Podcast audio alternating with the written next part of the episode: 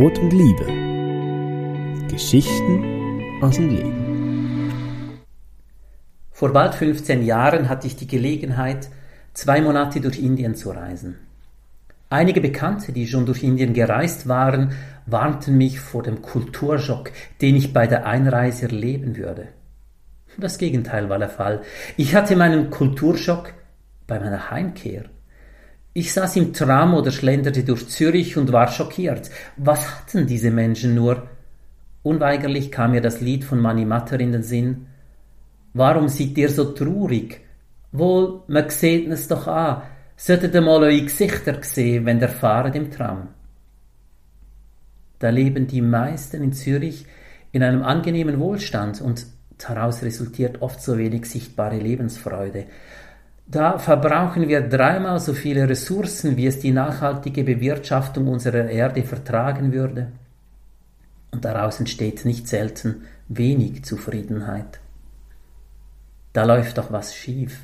Warum machen wir das nicht anders? Warum hatte ich den Eindruck, dass viele Menschen in Indien zufriedener waren als der Durchschnitt in der Schweiz? Am Wohlstand allein kann es wohl nicht liegen. Aber an was denn? Also fragte ich meine Mutter. Sie sitzt jetzt allein in ihrem Zimmer im Altenheim, diese Woche positiv auf Covid getestet. Das findet sie natürlich gar nicht lustig. Vieles in ihrem Leben fand sie gar nicht lustig. Als Bauernfrau in einem Mehrgenerationenhaushalt mit großen Konflikten war das Leben oft hart. Später aber konnte sie über etliche Jahre den Ruhestand mit meinem Vater im Altensitz auf dem Hof genießen. Dann kam vor drei Jahren der große Bruch. Kurz vor Weihnachten starb mein Vater und sie musste ins Heim umziehen. Innerhalb einer Woche verlor sie, was über 60 Jahre ihre Heimat war, den Lebenspartner und den Hof. Natürlich war das alles andere als leicht für sie.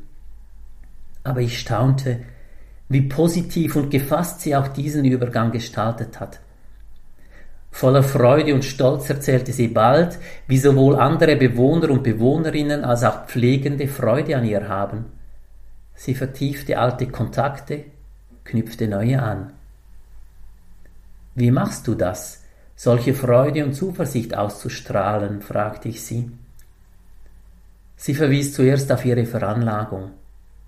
Dann merkte sie an, dass sie schon versuche, in allem das Positive zu sehen. Ich sehe noch anderes. Ich glaube, es hat viel mit den Erwartungen zu tun. Meine Mutter hat weder die Erwartung, dass das Leben immer nur einfach verläuft, noch erwartet sie auf der Ebene von Wohlstand sehr viel. Das macht ihr Leben viel einfacher und zufriedener.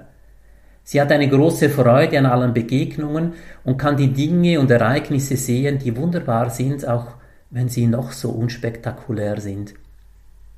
Ich glaube, das ist es, was Freude und Zuversicht fördert.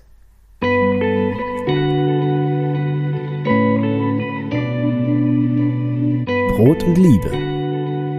Geschichten aus dem Leben.